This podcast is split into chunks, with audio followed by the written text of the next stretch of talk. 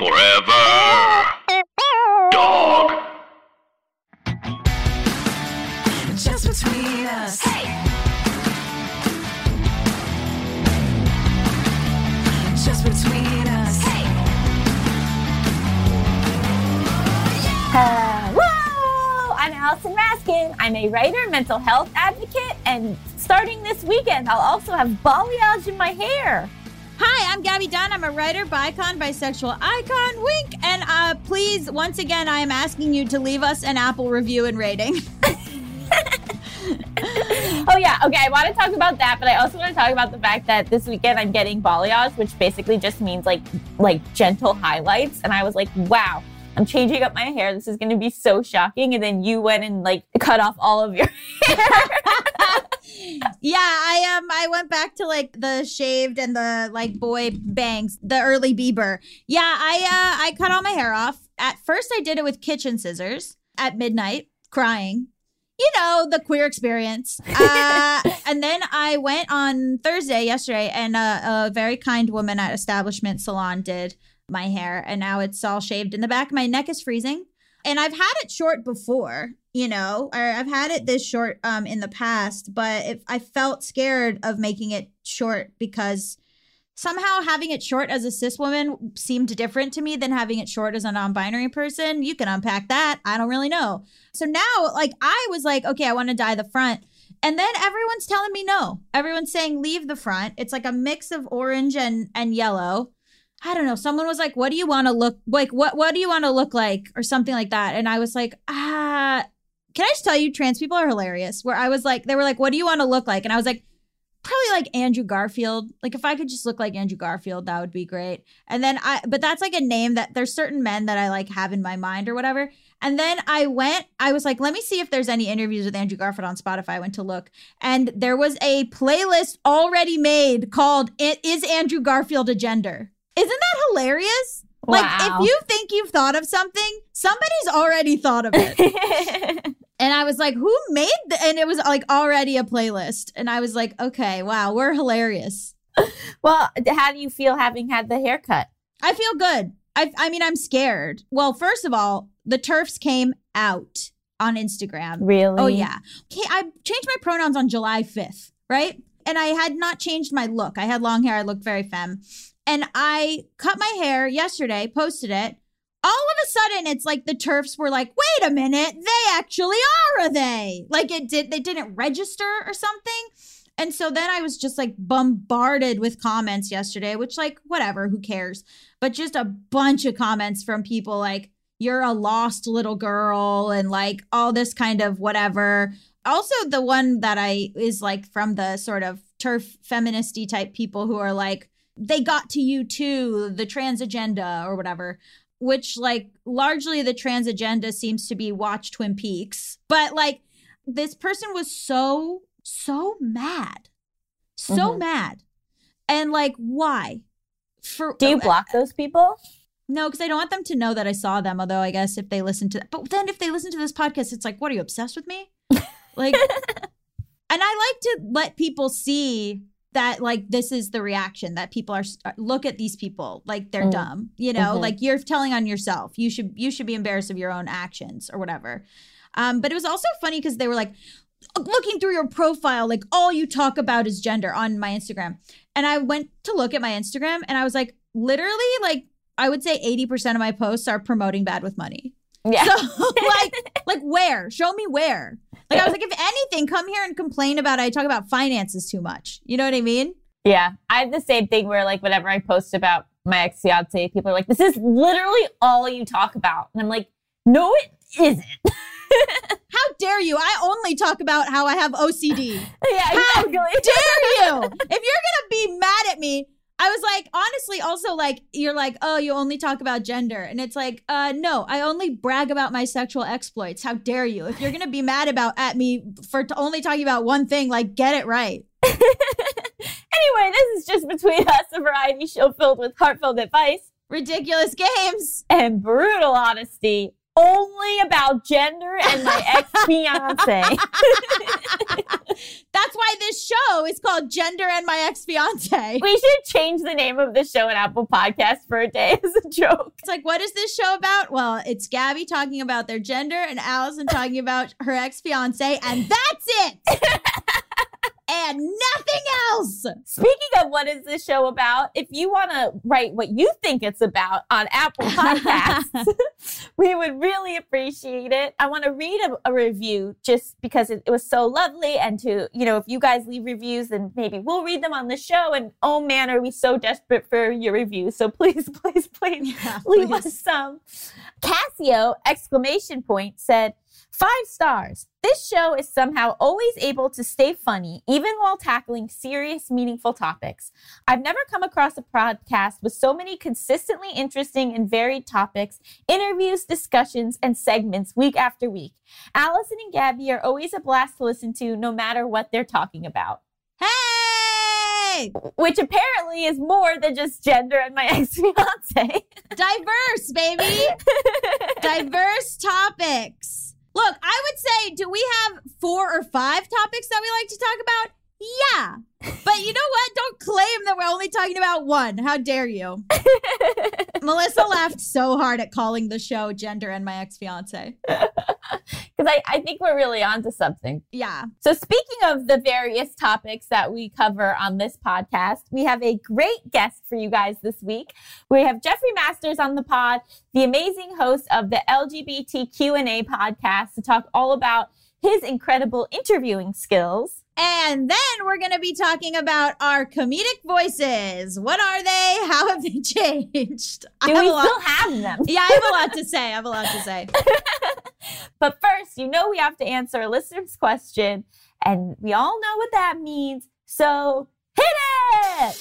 International question! International question! International question! Dina, Chicago.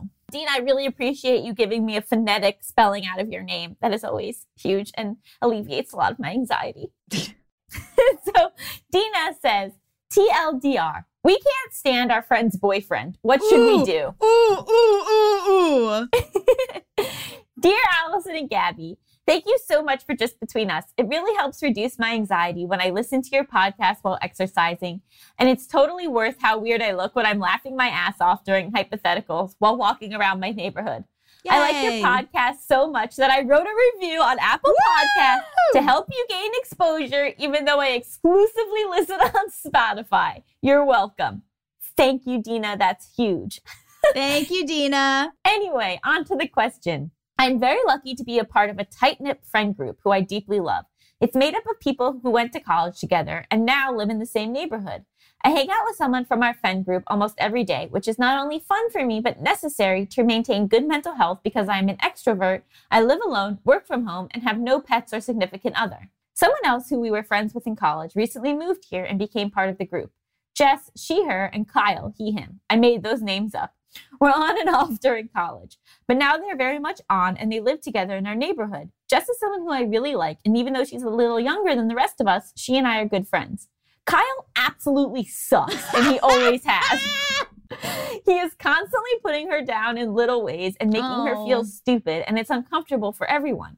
If that wasn't bad enough, he is also the kind of person who is a little rude to servers sometimes, and he writes mean Yelp reviews about people. This is super triggering for me because, as all my friends know, I literally had to quit my last serving job because someone was trying to ruin my life via Yelp. Was it Kyle? Was it secretly Kyle? I mean, maybe. I don't like being around him, especially at restaurants. Jess's parents are rather wealthy and they pay for the rent on their shared apartment and some other expenses. I've talked to our other friends about this, and it seems really obvious to everyone except Jess that Kyle is just freeloading off her life. He has no job, no ambitions, and seemingly no interests other than mansplaining other people's interests to them. It's also concerning to me that she is only 23 and implied that she wants to get engaged soon. I guess we were hoping that because they've broken up before, maybe they broke up again, but it's not looking that way. My other friends and I are not sure what to do here. On one hand, we want to be able to talk to her about the fact that he doesn't treat her well. We don't want her to be isolated from the group, so maybe she could feel like she could leave him at some point. At the same time, it's draining to be around him because he just sucks so much. it's hard to be able to hang out with her without him because neither of them have other friends in the city and he doesn't have a job, so he's never busy. Also, most of our friend group is couples, so it doesn't really feel like an option to invite her without inviting him. I know that I could ask for just a girl's day with her sometimes, but it doesn't solve the day to day issue, which is that we leave her out a lot of the time because we don't want her to bring him. I find myself lying to her about my plans sometimes, and I don't like that. Do you think we should be honest with her about we all feel about him? How can we do that without it feeling like an intervention? Or is an intervention okay? Should we try addressing his behavior with him? I feel bad not inviting her to things because of him, but he's just so awful. Any advice would be helpful. Man, oh man, oh man. Okay, so I have been on the side of this, and I've also been on the side of the thing where everyone hates my partner. Oh, really? Girl, multiple times. Wow. First of all, everyone fucking hated Oh, yeah. everyone hated him. And also, nobody liked X from Oh, really? Nobody. I mean, when we broke up, all of my friends were like, thank fucking God. Like they were thinking about like not including me in things. Like it was that bad. Like to the point where like I hear now that they were doing this, that they were like, we don't want to, we love Gabby, but like we cannot be around this person. And I didn't know that people felt that way. But part of me did know. Like Mm. part of me like had it in my heart. I think that Jess must have some inkling. I think there is a, a part of her that knows. So I have a thing where in college, my friends did sit me down. And and this is another there's a difference between a boyfriend who sucks and a boyfriend that's like abusive. And I also think like hearing like that he puts her down and that he like taught you know, if he's just mean to waiters, it's like that he sucks, whatever. But I think you have to be really attuned to the way that this person is treating your friend in public. It's gonna be worse in private. And I think that because he's putting her down and and saying mean things to her and stuff that like affects her that is when friends of mine sat me down and had an intervention basically be like took me to a bar and were like we can't be around this this person is not nice to you this person doesn't treat you well and it worked for a little bit i mean obviously like patty and i were back together on and off or whatever but having them say that did reach me and again in that situation a little part of me knew I think you when you're saying that that Jess has no idea or whatever, I I don't think that's true. I think part of her already knows this. Is is my experience. And you talking to her about it, I think is correct. I just worry like that that kind of thing escalates and you don't want to have sat by like you you can say I don't like how he talks to you. I think. Yeah, this is one of those questions where it was like, I don't know what the actual advice is here. I don't know like what like mental health professionals would say or what the right route is. But like my gut instinct, which again could very well be wrong, is like that I think that it is potentially worth maybe you having a one-on-one discussion with her instead of like with the group because that can maybe feel overwhelming and like you're ganging up on her. Mm-hmm. But to have that thing of like, hey, like, I just wanted to sit with you and be like, I've noticed some stuff about how he talks to you that, like, you know, bumps for me. And I just wanted you to know that, like, I'm a safe space for you. That, like, if you want to talk through things that are going on in your relationship, if you, if like this sort of stuff you notice, like, is escalating, like, I just wanted to, like, let you know that, like, I've, what I've seen and that, like, it doesn't feel right to me. And I'm, I'm here for you and that I'm a safe space to kind of talk about this stuff. I love you. I think that you are great. I don't think what he's saying is correct. It's hard if it is a group, then it's less likely that she'll be like, "Oh, Dina has a problem with Kyle." Versus like if it's the whole group of you, it was easier for me to think the, uh, think of it as in isolated incidents without everybody. I don't know how it might have been easier for me to hear it from everybody at once. Not like he sucks. You don't have to mention the waiters thing.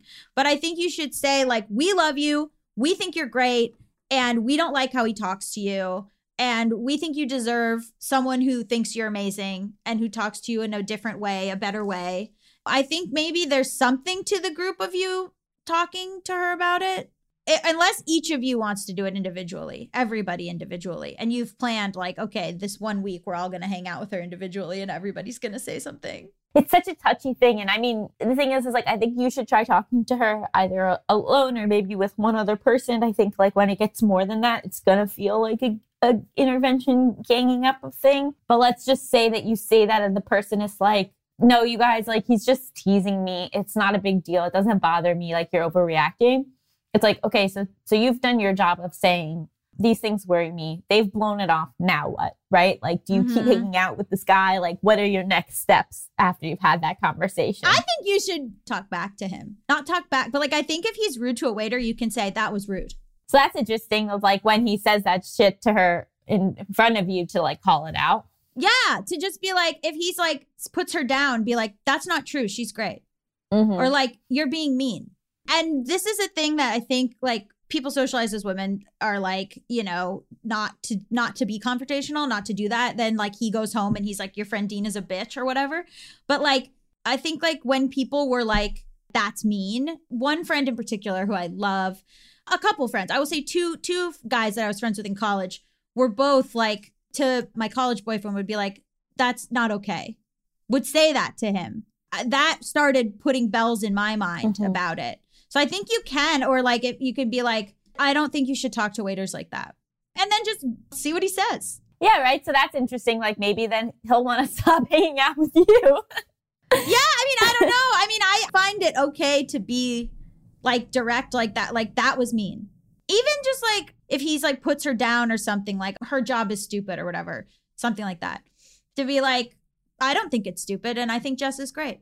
Yeah, so sort of like changing the dynamic of when you are hanging out with him, that you are co- Mhm. consistently calling him on his bullshit and see what that, Mhm. you know, try that, see what happens. Like, does he, because he might dig his own grave by by reacting so poorly that maybe she can't ignore how he's reacting. Maybe he'll listen. Maybe it'll get better. Maybe he'll decide, hey, why don't you go hang out with your friends? I don't want to come because they're constantly confronting Yeah. me. or if he's like, I mean, I think this is good practice for a lot of people. Like, if he's like, you say he's like mansplaining other people's interests, like it's a good thing to practice saying to to men who do that. I know that already. I don't need you to explain this. Yeah. And then just zip it. If he sucks, like treat him like someone who sucks. Well, does it get much clearer than that? Um, yeah, I mean, I, I do think it's worth a, a conversation with Dina, but then I also think taking this more direct route with him when you are with him could be really interesting and potentially effective. Yeah, I mean, I think also showing her that that that was not okay to say. I have one friend who's really good at being like, "You're great." Like that that person's wrong. Mm-hmm. You're really smart and great. And I think that like allows you to see that's right. Like I am and that person saying that is wrong because all these other people are saying that I'm great. So, I think confronting him on his behavior and then talking to her on like how he treats her are two separate things. Yeah, both potentially really valuable. I also think he's probably the one who was leaving you the Yelp reviews. But that's wild. People who leave angry Yelp reviews are a whole another kind of person. yeah, unless it's like bad. Mm-hmm. I leave positive. I can I just say if somebody is like uh Julie from Boise who helped me at um at Alaska Airlines or American Airlines, they, you're a winner, baby. Like and I and I wrote a, a review for her and then her supervisor emailed me to be like we received your review and and like she has been notified whatever like be the opposite of Kyle Mm-hmm. Yeah, that's our motto for today. Be the opposite of Kyle. if you want to submit your international question, send it to justbetweenuspod at gmail.com. That's just between us, P-O-D at gmail.com. Up next, we've got a juicy interview with our highly esteemed guest, Jeff Masters. Stay tuned.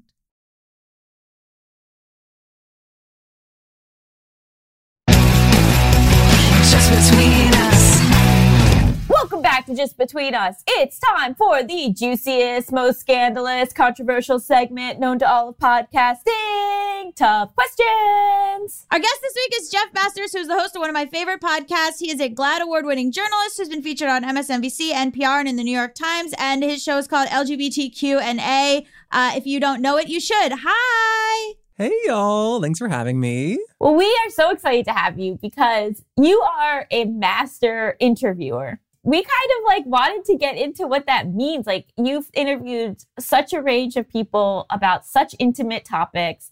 And, like, I guess to begin with, like, what made interviewing something that you found yourself drawn to? Yeah, I mean, first of all, thank you. Uh, second of all, I think in Hollywood, when you're starting out as like a young reporter or a host, or you do red carpets and you like yell two questions at the back of a celebrity's head and like they walk away, and I found that to be not fulfilling by any means. And so, like the opposite of that is just like this long form interview. And I mean, like, what are like the tricks to it? I think like building rapport beforehand, like welcoming someone, like, hey, did you get here okay? Great. Can I get you some water? Amazing. Just making them feel comfortable. And then having prepared questions, right? That's like a sign of hospitality. And so, as opposed to saying, like, oh, Pete Buttigieg, like, what are you watching on TV? How's your week? That's something that anybody can ask. So, I really push myself to ask questions that maybe only I can ask, or maybe after we've built rapport in the interview that I feel comfortable asking. And then also, to be completely honest, I think that like with the in the podcast market, there's like two million shows. You got to stand out, and so I always push myself to ask questions that like make me a little bit uncomfortable to ask. And I think those are like often like the most interesting parts of the interview. And I think that we are afraid to be uncomfortable sometimes, you know, to talk about be it like suicide or addiction, and that can really show. And the fact that I I'm not, I'm not trying to push anybody like to open up and like say things that they like regret, but I think the fact that I can sit with somebody and talk about these uncomfortable topics does make our show stand out bit. How did that work during the pandemic? Because you're talking about sort of getting intimate with someone in like, can I get you water? Can I, you know, like, how did that work over Zoom? Uh, it didn't at all. also, like sometimes people just like you, they'll give you an hour and they only want to do an hour, so there's not a lot of time for the fluffy stuff, which is okay. I think that the pandemic forced people to like want to open up a bit quicker because maybe I was the only person they were talking to all day. But sometimes too, there's like a moment like seven minutes into the interview where like finally we click and then it gets really good. And then just in the editing process, I'll make that seven minutes maybe only like 30 seconds for the listener. So we can like cheat it that way. we obviously interview people on this show and sometimes guests join and I'm like, oh, this will be easy. Like I can tell right away they're going to be open and like we'll have rapport. And other times I'll be like, okay, this is going to be a little trickier. so what is it like for you if like you have someone that you can tell is more reserved or that you aren't clicking with? Like how do you work through that? So there's different like tricks um, that I can talk about, but I think the other good thing to remember is that there, this is a two-way thing. And so if it's going horribly, I, I can do as much work as I can beforehand. But if they just aren't going to open up or tell me anything interesting, that's on them. And there are things I can do to pull that out. But sometimes you just need to say like, okay, this is not my favorite interview and move on to like the next one, you know? Oh, really? Just be like, you know what? We'll do. We're getting through this, and uh, this will be what it is. You know, I if you look at my social media, it, I tweet about my podcast all day, every day, trying to get those views. But sometimes it's like, who did he put out an interview this week? He's not talking about this one at all. I'm just saying. I mean, also though, like we in the queer community, we have like a bond, and so I think people are more apt to open up to like another queer person being a queer person. You know, like Gabby being a non-binary person. I think that there's like a, a trust that uh, you would not be the only non-binary person on my podcast this month, or things like Right, that. yeah. So you know, you're gonna open up a bit more there. Yeah. I think talking to other queer people, like, I feel like I say more. Like, I was on Tuck Woodstock's show, Gender Reveal. I was just like, I'm crying. Why am I crying? Like, what's going on? like, it's just like, you have people on, you mentioned Buttigieg. Like, you have people on from like a wide range, let's say. Like, do you push back on, like, if you disagree with someone or like the uncomfortable sort of questions of, like, hey, why did you do this? Yeah, I definitely push back when need be. That being said, though, if someone may, I'll just give you an example actually. How, how Yeah. this? Okay. I interviewed Rufus Wainwright, the singer, who I think has had a fascinating career because he's never been in the closet in his career, which is kind of like Right. amazing for his, his age. And I interviewed him the week I think that George Floyd was killed. And so mm-hmm. I emailed his publicist and was like, hey, are we still going to do this interview? They're like, yeah, absolutely. And I was like, okay, let's do it. And in the interview, he said something about, you know, um, if you are not taking this time in quarantine to to make art as an artist, you're not a real artist. ah, that old chestnut. Yeah. And I was like, that's interesting um, from your mansion. And so I pushed back there and was like, you know, this is a really hard time for people without like the resources or like certain privileges. Also, like the world is burning around us and like there are people in the streets at a, uh, like a magnitude we have not seen in decades. And he was like, oh, yeah, yeah, yeah. Of course that's bad. But, and like, you need to like listen to that. But like, you need to also be making art. And so I didn't know that I needed to call him out and say, like, that's a very privileged stance. But I think that, like, you hear that and it kind of speaks for itself. And then we talk a bit about it and then it, we move on. Um, I don't know that I'm, I'm there to tell somebody when I think they're wrong if it's not hurtful. You know, some makes a comment about like being trans and I've pushed back there, but like if it's a privileged stance, I think we can just like let that sit and the listener can have their own opinion about it.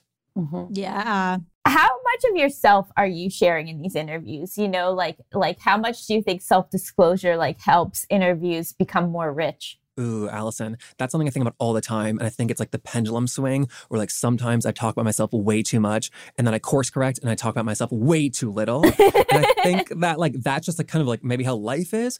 But sometimes a guest needs me to open up and tell a personal story about like growing up in the South to then open up. And there's that give and take. Other times they don't need it. I think too that it depends on the guest itself, right? So I, I love interviewing older people uh, this week on my podcast, we had Dr. Charles Silverstein, who made the presentation before the American Psychiatric Association in 73 to declassify homosexuality as a mental illness, right? Oh, wow. That is so big. And so I think hearing some comparison between like my young gay life of maybe having like a casual hookup behind a tree, you know, and then his like young gay life where like that was not possible because maybe you could like literally be killed. I think some of that back and forth is so interesting. Um, hearing about like cruising and like things from his perspective and then I can add my perspective. But when it comes to maybe an elected official, we're putting on an interview next week with Senator Tammy Baldwin. Oh, hey. Yeah. Hello, lesbians. I'm not going to tr- bring on like the only lesbian senator in the history of the United States and talk about my life in front of her. You know, I think there's some semblance of like this, this is such an interesting person. Should I maybe like let her talk some? Mhm. so I think it's a give and take, and I think there's not a like correct answer per se. And then sometimes I've had where I'm interviewing people where they start asking me questions. yeah. Yeah. and it's so disorienting, but I'm like, oh, right, this is what a conversation is like. Yeah, but I mean, also every podcast is different. Every interview is different. People tune into your podcast because they love the chemistry the two of you have, right? They're initially there for you. I don't have that draw myself. Like they're there to hear from Laverne Cox, to hear from Brandi Carlile. You know, Mm-hmm. How do you choose your guests? I have a wide range of interests and curiosities. So you know, like politicians, actors, artists, activists. How do I choose them? It's like, well, I mean, it's also like timeliness. Like, who has a movie coming out? Who's promoting this or that?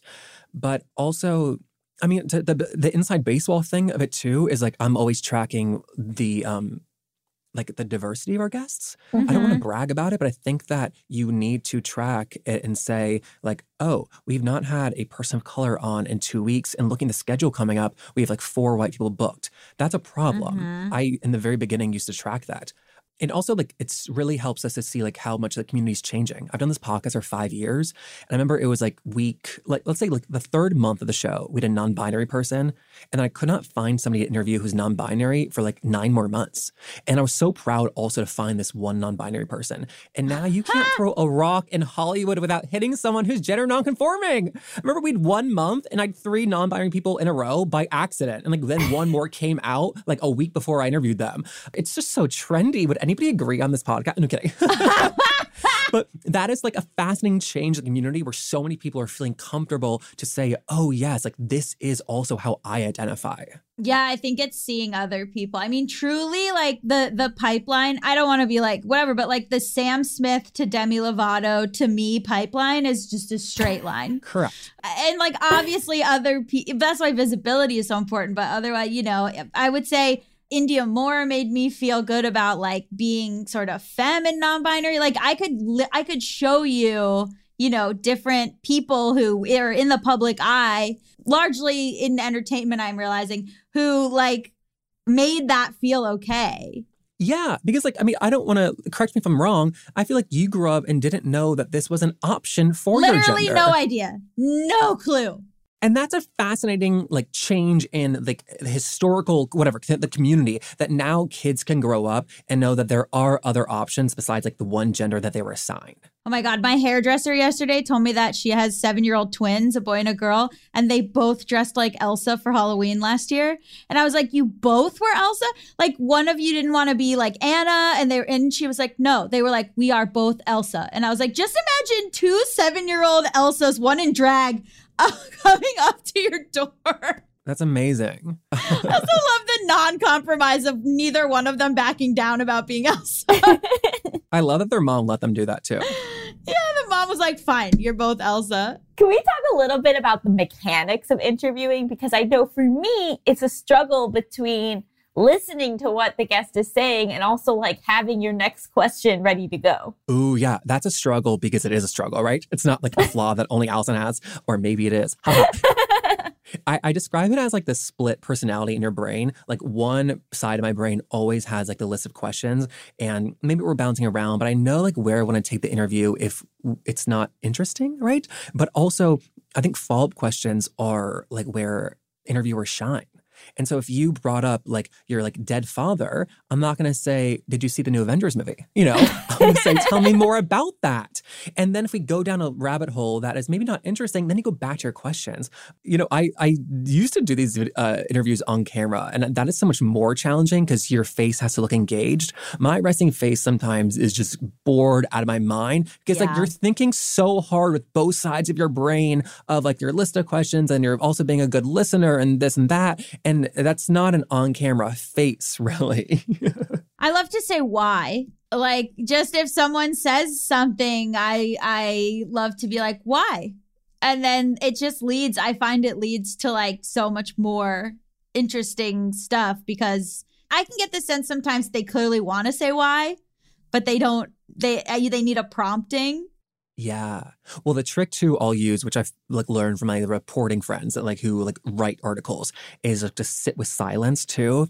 So mm. if you mm. make a statement and I don't, I don't maybe like I don't even know my follow up question, but if it, I just think there's more there, sometimes I'll just like keep staring at you and you'll feel obligated to keep talking, and then in the editing process we'll just cut that. Right. Yeah. I will say too that one of the secret skills that um, was like a, the biggest surprise to me um, to help me like learn the art of interviewing is that I've been answering phones at the Trevor Project for like seven years. So that's like the suicide hotline for LGBTQ mm-hmm. youth. And in the training process for that, you know, you learn how to seek out information to literally save someone's life, and you're learning how to control a conversation without feeling like you're controlling conversation because you know you can't just like scare a kid. And so that has really been effective. And my own interview skills where I'm controlling it, but they don't think that. It just feels so casual because of like that's like the vibe, let's say.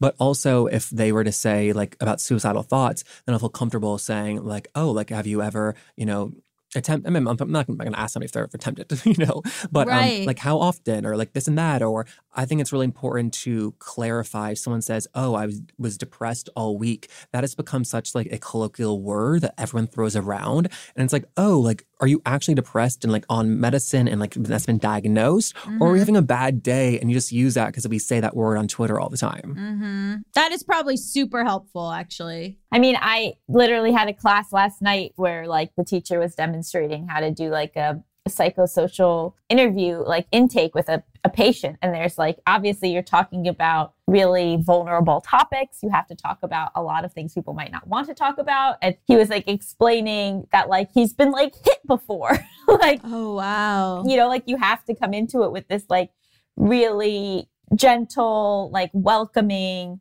vibe, like the vibe to an interview is like, obviously in that case, it's a clinical interview, but even when you're doing it for news or for entertainment and some you're asking somebody to share something incredibly vulnerable like how do you know when to stop pushing? And how do you know when to like move move on? That this isn't a safe thing for them to be talking about And it's so much easier to judge that when you are in person and sharing like the same oxygen. But through a computer or even just through a phone without a screen, it can be so challenging where you can't see someone's like micro expressions on their face. And Mhm. ugh. so I really push as far as I can to where like it's appropriate because at the end of the day, I'm not there to give them a therapy session, right? I'm there just to interview them about like usually their work or their life.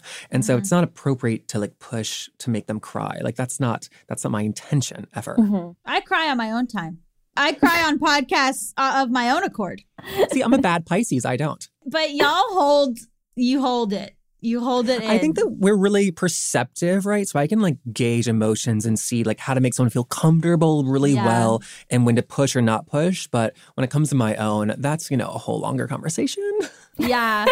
with interviews that I do for Bad with Money, I try to do a sandwich where like I'll ask something like sort of nice and like whatever, and then I'll ask something a little hard or like push. Either you can go the like, what would you say to people who say Yeah. that? And then it's like a negative thing. Or I'll be like, I try to make it clear that I I've researched them. So I'll be like, you know, with Elizabeth Warren, I was like, I saw a tweet that you put out and like I totally love the sentiment. Here's where I think it's wrong.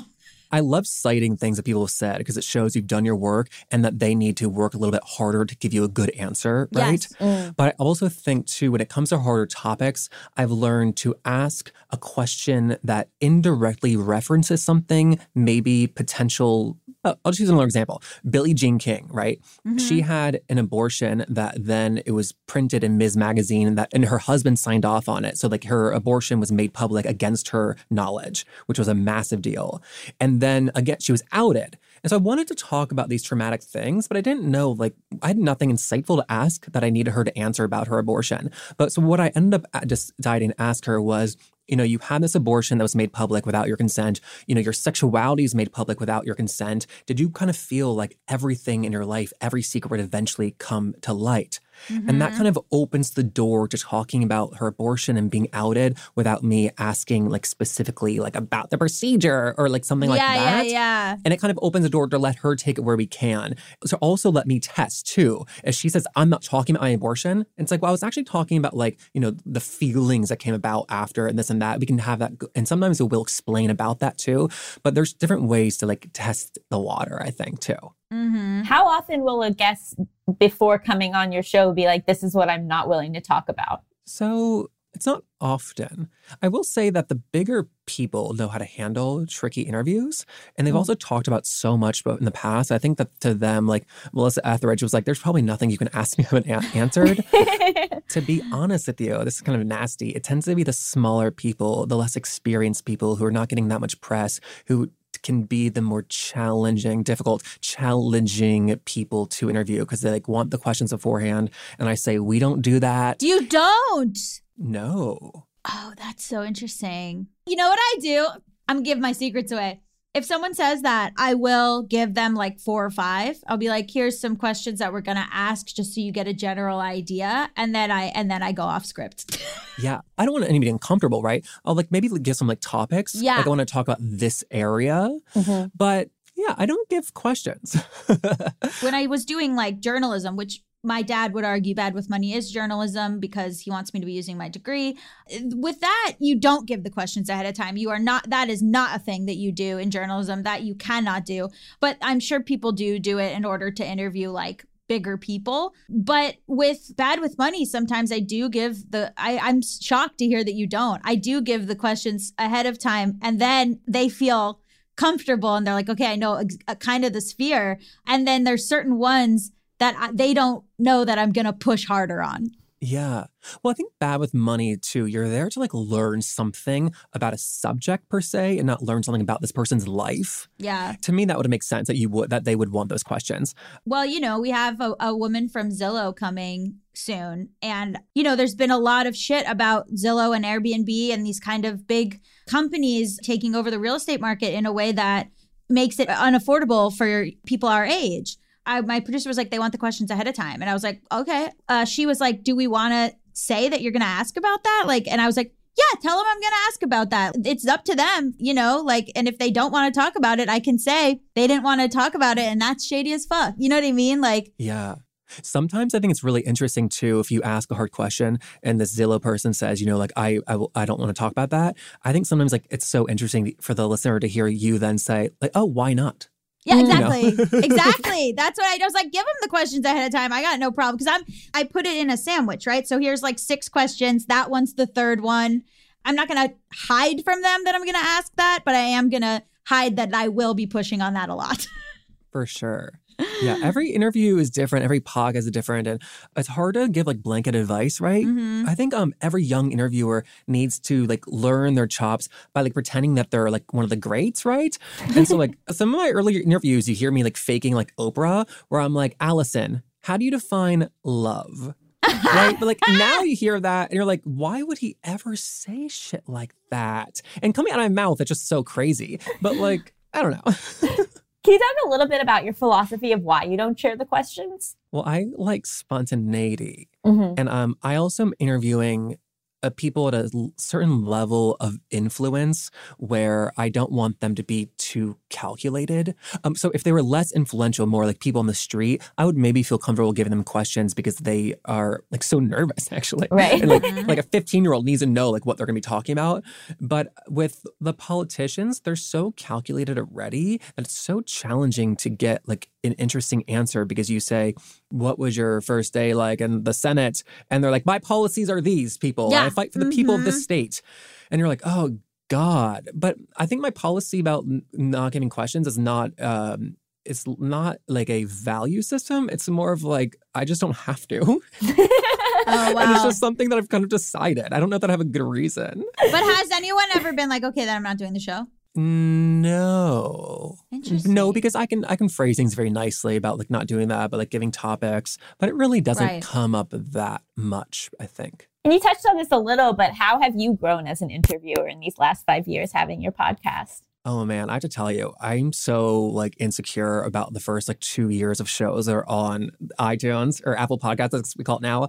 And I think that that's okay. I- I'm not going to take them down, but I just know how to make any, somebody feel comfortable now, right? In a great way. I know like what my style is more. So I'm not like, again, like trying to fake like I'm Larry King or Terry Gross or things like that. So how did you come into your style? Like, what's your style now? So I think that my interviews shine when they're like rooted in history Mm. I think like contextualizing people as like the first X and like how sad that is, right? Like Sharice Davids the first like Native American, I think, woman in Congress, maybe the first Native person ever to, um, in the House of Representatives. Uh, she was elected with uh, now Secretary Deb Haaland.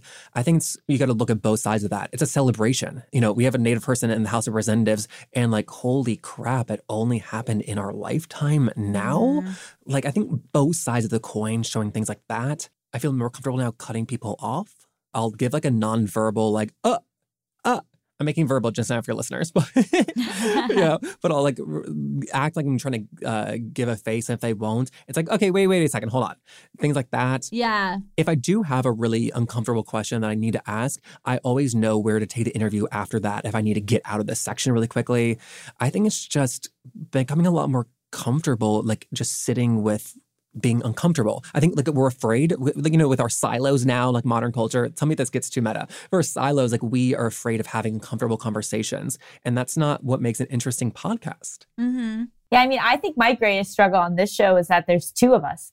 so, Mhm. like, when I interview people for my Patreon or when I've just interviewed people for my book, and like, it's a very different dynamic. But like, having two interviewers where it's like, who's going to talk? Sometimes feeling like I, I can't get a word in, or like, I'm sure vice versa or whatever. Like, it's a difficult dynamic. yeah. I think too, the biggest thing I learned is that I'm not, I don't want to be the bachelor. I'm not here to make friends, but an interview is not there to make a friend, right? Yep. And that's okay. It, they can still have a lovely time, but that means you can push back on somebody. Uh, it means that if they say that's a, Alaska, the drag queen, I think has told me like in an interview a couple times, like that's a really weird question. And instead of me, you know, Alaska would say that. Instead of me like saying like, oh my God, I'm so sorry, Alaska thinks I'm dumb. I say, well, here's why I'm asking this Yeah. question and pushing back in that sense. And I will say that when I did push back for Alaska, they were like, oh, okay, great question. Wait, you, almost, you almost made me cry. Oh, I don't cry. We've established I don't cry. oh my god, that's a person who I'm like, that's a weird question for you. Like, at what at what level is weird for you? I know. Well, I think that people are really uncomfortable with like talking about like race, right? So I think I asked Alaska something about like the racism in the drag race fandom is such a hot topic right now. And is it also being talked about behind the scenes amongst drag queens? Yeah. Which I would I'm I think it's a good question. That's great not question. that weird. if I Yeah. can toot my own back, whatever, toot my own back, pat my own toot, whatever. yeah. And she says, "Well, I don't know. You know, I don't. I don't want to talk about racism. I don't think that I like. I'm white." And I'm like, if white people don't talk about racism, Yeah. like we're never going to solve anything. And she was Yeah. like, okay, yeah, you're right. I was like, okay, great, that was easy. I love people that will just do that. That will just be like, you know what? I heard you, and yeah, you're right. Yeah, right. What do you think about the difference between live interviews and edited interviews? Oh man. I think live interviews, you got to have the right guest, right? Who Mm. knows how to work with a crowd. Shakina Nayfack uh, was one of my favorite live interviews because she just has this performance background. She knows how to hit a punchline and like look at the audience. I really love like a slower interview from a historical person, right? Ivy Bottini was 94 years old, worked with Gloria Steinem in the 50s in the women's movement, and Betty Friedan. That's not an interview that would ever work live because old people like to drone on, and that's fine. But that's why we edit podcasts. But you also just need to have like momentum. You got to have your ear on the audience.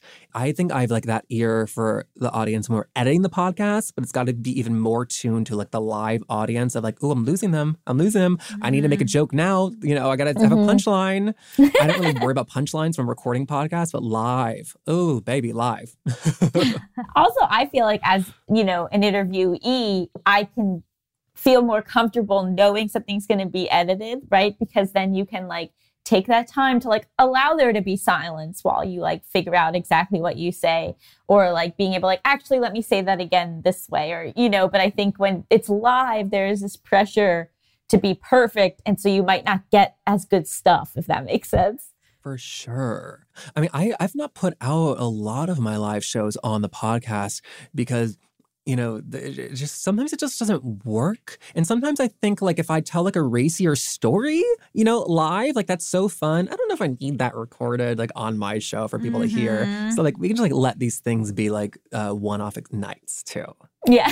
yeah, like you came to see me live and you got some tea, and uh, Yeah, right. Yeah, now you don't. it's interesting doing the Bad with Money show because it isn't. I think sometimes it's like we forget how much they want to hear us, which is sort. I don't know if you get that too, but like episodes where I think the guest is amazing, but I don't talk as much, people don't like it. Yeah. I was like, no one in the history of time and space has ever told me to talk more. So this is wild. But I think that that show works talking about like money and finances because the host is so interesting, right? Yeah. And the host is you. Thanks. But you, t- I mean, do you feel like people are like, oh, that was great, but like we want we want to hear more from Jeff? No, I don't think that I, unfortunately, right? I think I'm interesting, but I think that I don't command as much of like a fervor, even though I think people should be devoted to me. No, I think that one of the most like offensive comments I hear is when I meet people out in the world and they love the podcast and they're like, I cannot believe how funny you are in real life. And I'm like, God damn it. Am I not funny on the podcast? And it's like, actually, no, because I'm letting like a Laverne Cox talk. So that's why Yeah. I try to be like a little bit more fun in my introductions too. and recording, I'll like give a joke here and there. But I don't know that my podcast is like meant for like me, Jeffrey Masters, to shine, to like show you all aspects of my personality. It's really there to like get to know just like a terribly interesting person from the community. Maybe someone you've been following for years, or maybe someone you've never heard from. And so I'm kind of okay with that actually. That's why you have to come guest on podcasts like this so we get to really know you. Oh yeah, well about time, Allison. Oh my God, how many years has this been? I know, I know. We have like, uh, I mean, I want to have the host of like every queer show that I love, obviously, on. And i yeah, I just think you're right. Like your show does such a great job of like getting in deep with these people and um, giving them the space to like talk for a long time. Where like, you know, I again like Buttigieg, that was such an interesting one for me because like he's someone that you hear so much about, but you never have like a long form interview with him and he's so polarizing in the queer community and and so yeah people like that i feel like it's like they must feel like okay i'm ge- being given space here Yeah. I mean, I really appreciate that too. Sometimes I feel like we talk about being gay too much on the show, but then you hear other, and I generally mean that, but then you hear other shows and you like the, his sexuality is not brought up once. I'm like, oh, that's why like we need this counterbalance. But like no one else was gonna like bring up like Grindr and Hinge in the interview, right? I love when he's like, we met on an app. And I'm like, what app? what app? Say it. Say what app. right. Well, and that's when like I like the, a lot of like the prep work comes into play beforehand. I'm not gonna ask him like, "Are you sure it wasn't Grindr?" But I can't make a joke about it. I think I asked him like, "If it was Grindr, would you tell me?" And he laughed and said, "No." right? And I'm like, I, that was like me beforehand being like, "How do I bring up Grindr without being offensive?" Yeah. Well, I would like this opportunity to get to know you even more by playing a game show called Hypotheticals. Oh my god, I'm ready. okay, great. So you and Gaby are my contestants. I'm going to give you a series of hypothetical situations. You can ask any clarifying questions you might have, and then um, tell me what you would do in that situation. Sound good? Awesome. Are you ready to to win? It's it's kind of impossible to win, but you should at least try. I'm still ready. Okay. Okay. Okay, great. So our first game is America's favorite game show. Would you stay with this cheater? Your partner of 10 years recently went back to get their college degree. In their attempt to fit in with their classmates, they go to a dorm party and end up playing spin the bottle. This results in them making out with five different 20 year olds. Would you stay with this cheater? Oh my god, am I starting first? Yeah, go for it. So, you know, I love an uncomfortable conversation. I would just have to talk to this person and see like why they did that. Like, did they want to do more? Like, were they wasted? Has this happened before? And like, are they unhappy with our relationship? Do they want to stay in it? I don't know that that's a definite deal- deal breaker, but it would initiate a very long conversation for sure. How did I find out about this? They came home and you were like, How was the party? And they were like, It was wild. And then they told you. oh, I actually respect that more. They were like, hey, listen, I just made it with five people. I have to tell you. yeah, I respect that, but the, but here's the the clue, Sherlock Holmes, is that they're 20 and it was a drinking party. Uh oh. Yeah. Illegal, illegal activity. That's what's upsetting to you? Yeah, because then they're like supplying alcohol to minors and kissing them. And, th- and that's risky. I can't be tied to someone like that. I can't be tied to that risky behavior. Well, I'm only 22, so it's a bit different for me Whatever, dude. ish. Uh huh. So Gaby's leaving. You're a liability. You're a liability, and I gotta go. Of course. You only ever leave when it affects your career. I leave when it affects my career, and I stay when they're rich. I want that on a t shirt. Thank you. Thank you. It's not a bad philosophy.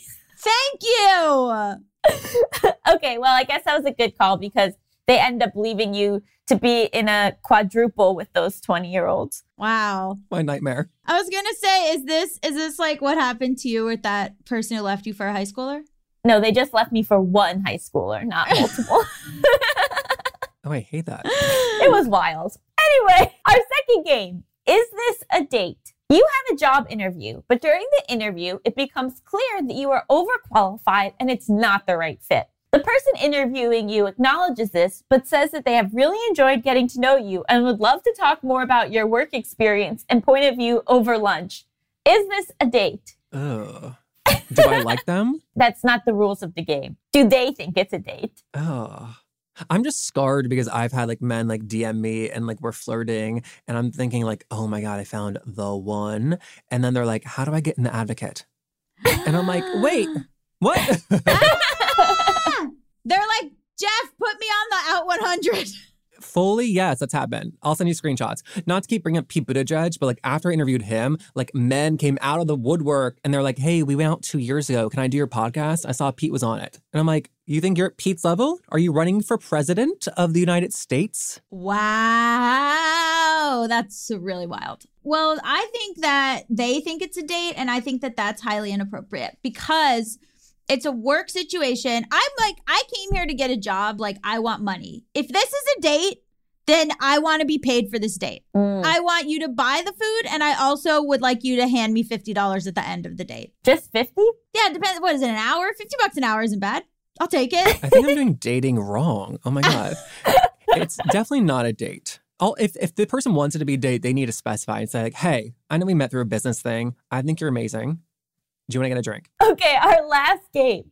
Are you a terrible parent? Your child, 12, really wants to take an Uber home after seeing a movie with her friends, but you aren't comfortable with the idea.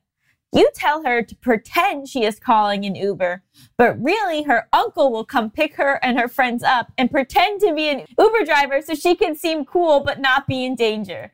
Are you a terrible parent? Wait, I'm sorry. Hold on. Uh, cut, cut the print. Allison, did you write these? Oh, yeah. These are amazing. Allison writes them every week. They're incredible. And that might be in my like top five. Thank you so much. So first of all, not letting a, a sixth sixth grader or whatever 12 year old not take an Uber is the correct parenting move, right? Yeah, This person right, should not be an Uber alone. They will get killed. And also like, but secretly like having this like lie about the uncle picking up and like faking it is kind of genius. I just don't like lying. And I would say, no, I'll pick you up. And like, if you want to do it around the block, sure. But like, I, I think I have no notes. Sure. Oh my God. Wow. Well, speaking as someone who used to have their mom drop them off at the movie theater and then get picked up by older boys and go somewhere completely different and then get dropped back at the movie theater and then have the mom, oh yeah, sorry, mom, sorry. Uh, and then have the mom be like, how was the movie? Which do- I don't advocate. Children listening, don't do that to your parents. I played it way too safe in high school. Wow. Yeah, no, it was not good. I think I think you're a good parent. I think this is the right move. but I think you should also check if your kid is actually going to the movie cuz I wasn't. But you like this elaborate scheme with the uncle and the fake Uber and all that. The friends are getting in the Uber too, and their uncle's gonna drive them and like have to pretend to be the Uber oh driver. my Here's the thing. I think you should uh, go a step further and the uncle should be in the theater in the back making sure they're seeing the movie. I think this is a whole private eye situation for the uncle where he should be in a hat sitting in the back making sure they're seeing the movie and then coming out and being the Uber driver and that's the safest way. This writing is amazing. Gaby's fully putting this on a movie that they're going to write. well, I think when I write my parenting book, this will definitely go in it. Yeah, ask me for advice. I'll be like, here's all the things that I did, and here's all the ways you should absolutely catch no, your, your children. advice won't go in my parenting book. This hypothetical. No, I'm like the catch me if you can of your parenting book. Like I'll like I'm giving advice to the FBI about like how to catch other criminals. oh, thank you so much for joining us, Jeffrey. This was amazing. Where can people find out more about what you're up to and follow you and listen to your pod? yeah. So the podcast is called LGBT Q&A. That's Q&A with an ampersand, I like to say. Which is so clever. Just so clever. Thank you. When I thought of it and like, let's say created it, I was like, how did no one think of this before? That's so dumb. it's very good. Yeah, but I mean, I'm on social media. They can just Google me, I guess, whatever. I don't need to like go through every handle. But this was so, so fun. So thank you for having me. Oh, thank you for being on. Thank you so much. Stick around after the break. We'll be talking all about our comedic voice. That's mine. Jesus Christ.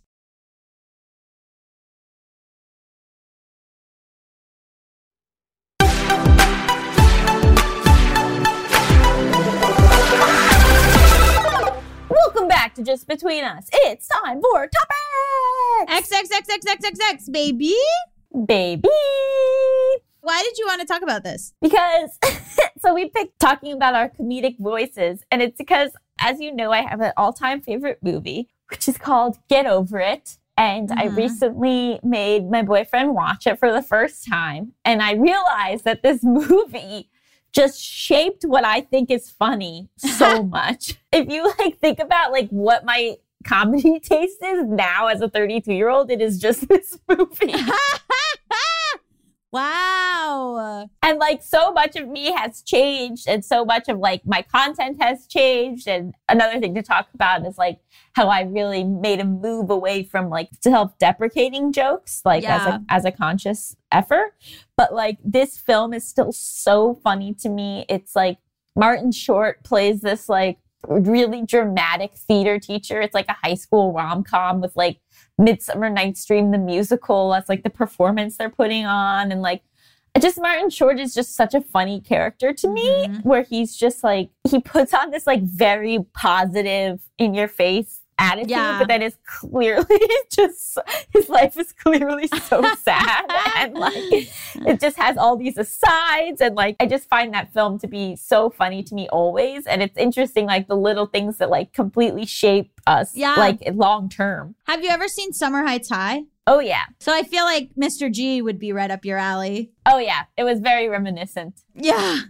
I was thinking about the it was so funny because uh, there was a clue on Jeopardy that was um Shari Lewis and Lamb Chop. And I was thinking about how that show as like a 4-year-old like shaped like they would do Mm. jokes on that show and I that's my like earliest memory of like jokes. Like that is a joke and that is funny. Where like Lamb Chop would tell jokes and I would be like, yeah, jokes. Yes, this is good.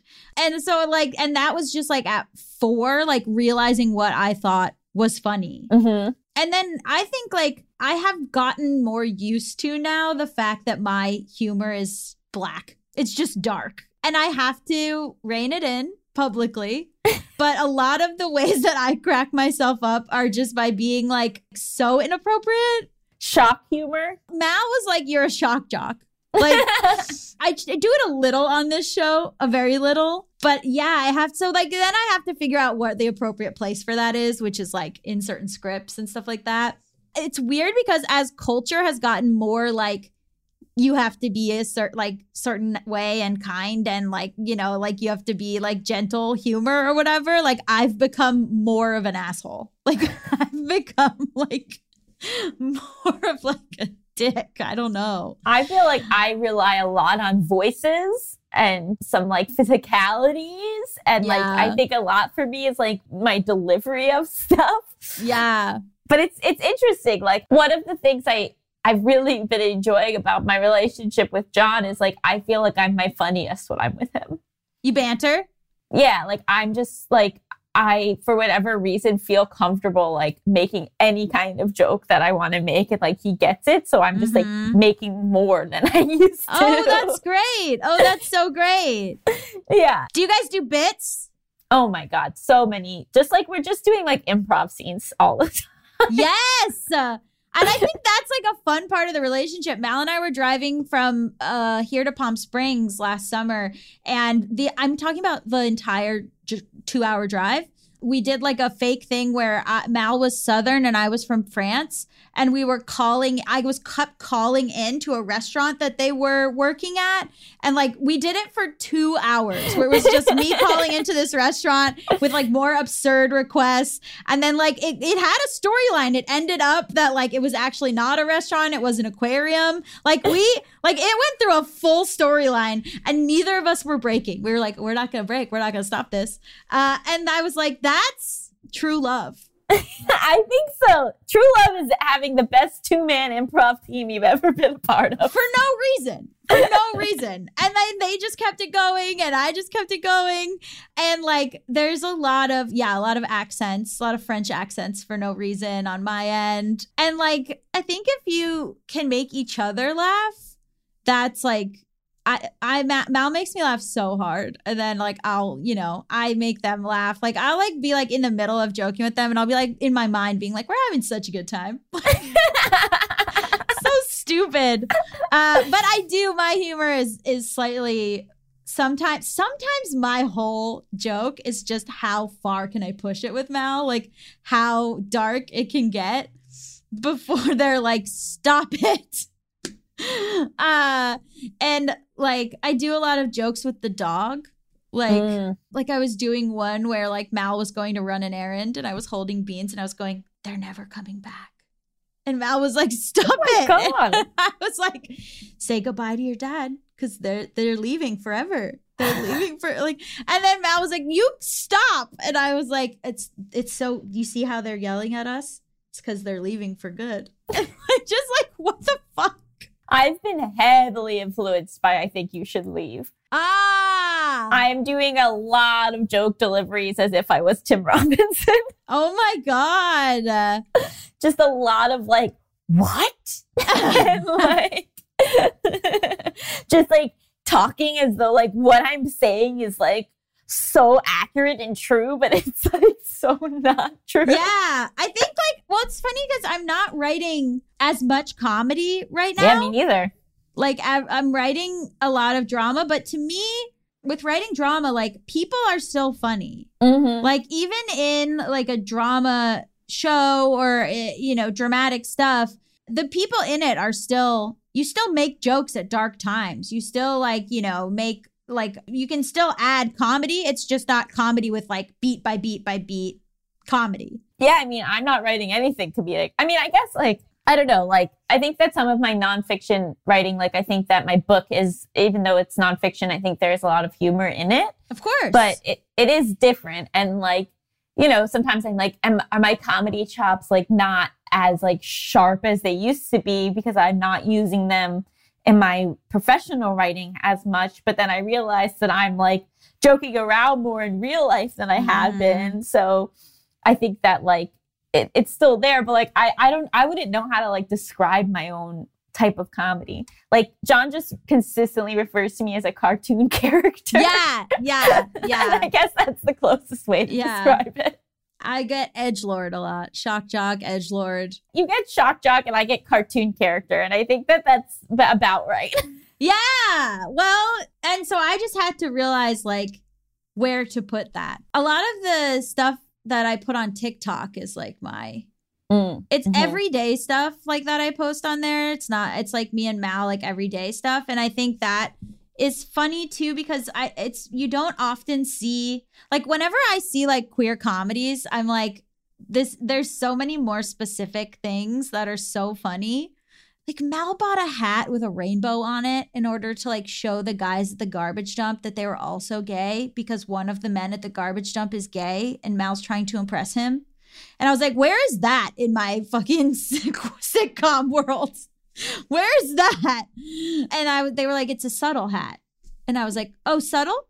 It's a subtle hat? and they were like, yeah, because it's, you know, it's like a subtle rainbow. And I was like, uh huh, yeah, it's really super subtle. You looked so straight without that hat. Well, I mean, I've been teaching these classes at USC Film School, like about internet comedy and stuff. And like the big thing I talk about is like the specifics. I'm like, what are the specifics of your life? What are the details? That's what's like going to make it rich and funny and relatable. Like the more specific you are, the more relatable you are. Yeah, and what is like authentic? If I post something that's more off the cuff, people seem to enjoy it more. Mm-hmm. So that's like an interesting wrinkle. It's definitely changed, and I've definitely moved away from trying to please other people Mm-hmm. and gone towards just like what I think is funny. Yeah, that's honestly been my advice is I'm always like, make something that will make you laugh. like, what kind Yeah. of content do you want to watch? Do you think is funny? And for me, that is exclusively the early 2000s rom com. Get over it. Melissa, want to come on in and share your share your comedic voice with us? I'm hilarious. you kind of It's really true. are, though. Yeah. you know what I find very funny? What do you find very funny? hubris, just like unbridled confidence and arrogance in a character. I find so funny. do you find that you uh, gravitate towards humor that's like your humor, or do you like like a broader range? I like a lot of different humor and comedy. I don't like silly stuff. I like stuff that's a little bit smarter, but you know, I can sit and watch Modern Family all day and laugh my ass off. wow. That's so interesting. I've been watching the Mindy Project, and I find Morgan's character on that show to be so fucking funny. And I find him to be the most obnoxious character that ever existed on television. I cannot stand him. So is that Ike Barinholtz? Yes. Oh, yeah, yeah, yeah. Me and my friend Catherine regularly talk about how much we dislike that character. It's so funny. He's grown on me, but because he has that kind of thing that's like, you'll say something terrible to him, and he'll be like, "It would be an honor." Like it's just Yes! something about that It's like very funny. I love cousin Greg on Succession. Perfect. Mm. Jonah from Veep. Perfect. Eddie kind of like the sort of odd man, humorous, like Ed Helms on The Office. Oh, see, he was like my least favorite character on The Office. Hubris. Hubris. Thinking you're the best is so funny to me. It's all so subjective. That's the whole Mhm. thing. Is like yeah. some stuff doesn't make sense. Mhm. and so then you can be like, this just doesn't, I don't even understand the joke. But like, other than that, it's just like subjective and people are going to disagree. And like, even between the three of us, we have like my favorite person is your least favorite person, and vice versa. And it's Mhm. You know who shaped a lot of my this is like a more recent show. Kether Donohue on You're the Worst. Play uh playing Lindsay. Oh, I love, love, I love everyone on that show. Everyone on that show is her perfect. playing Lindsay on that show was one of the funniest fucking things. Like I was Yes. like, this is a perfect character. Mm-hmm. I agree, 100%. Oh my god. Urkel, I think, shaped a lot of my I'm no longer agreeing. no, the like unearned confidence. Like Urkel was like so funny to me because it's just like this sort of like I'm here and I'm gonna hit on you and I'm definitely like it's just un- I think unearned confidence is very funny. Got it. I see Urkel and Jonah from Veep like two sides of the same coin, but one's like disgusting, one's wholesome. Yeah, Roger from Sister Sister. I think that's different. that's someone who is like just unearned confidence. Yeah, but he does not put a distasteful feeling in my heart Yeah. like the other two. Yeah. what do we rate this episode? I rate it um 9 out of 10. That's mean. Oh, okay. okay, so ninety percent. Wow. Okay, Oh no. I'll give it. Yeah, uh, because well, here's the thing because it's mean. I stand by it. Got it. Sounds good. I'll give it uh 20 out of 10 positive Yelp reviews. Oh, yes. And I will give it 32 out of 27. Melissa Etheridge has already answered this question. I was took everything in me not to be like, was the question, would you come to my window? wow, thank you, Jeffrey Masters, for being our guest. Just Between Us is a Forever Dog production hosted by me, Allison Raskin, And me, Gaby Dunn. produced by Melissa D. Monts. Executive produced by Brett Boehm, Joe Cilio, and Alex Ramsey. Brendan Burns composed our killer theme music. To listen to this podcast ad-free, sign up for Forever Dog Plus at foreverdogpodcast.com slash plus. And check out video clips of our podcast on YouTube at youtube.com slash foreverdogteam or on our channel, youtube.com slash justbetweenusshow. Make sure to follow us on Twitter, Instagram, and Facebook at Forever Dog Team to keep up with all the latest Forever Dog news. Also at Allison Raskin, at Gabby Road, at She Is Not Melissa, all on Instagram. Also patreon.com slash emotional support lady and patreon.com slash Gaby Dunn. Okay, bye! Bye! Forever.